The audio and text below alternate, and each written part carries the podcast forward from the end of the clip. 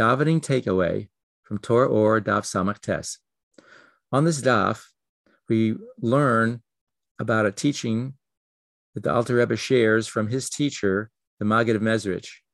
in which the Maggid of Mezrich quoting a pasuk or piece of a pasuk from Yecheskel, from Ezekiel, in the first perek, in the first chapter of Yecheskel,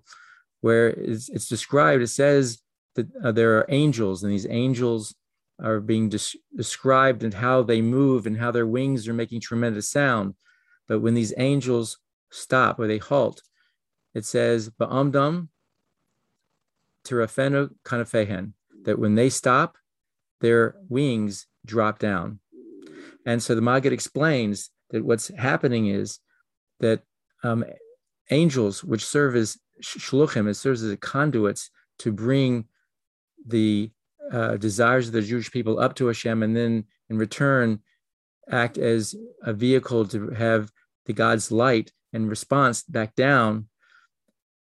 So when a Jew davens and he arouses a love and awe above, what is brought down is a new light, a light that's never that these angels have never experienced, and, and in comparison to the love and fear that they have, this new light, this new lo- uh, love and awe that's being drawn down to the Jewish people is so powerful that they realize that and and that their significance pales in comparison and their wings, so to speak, their love and awe suddenly don't hold as, as much significance and weight. And so uh, just to appreciate what our davening can be when we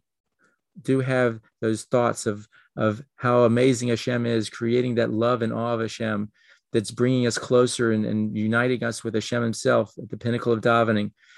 That that creates such a powerful effect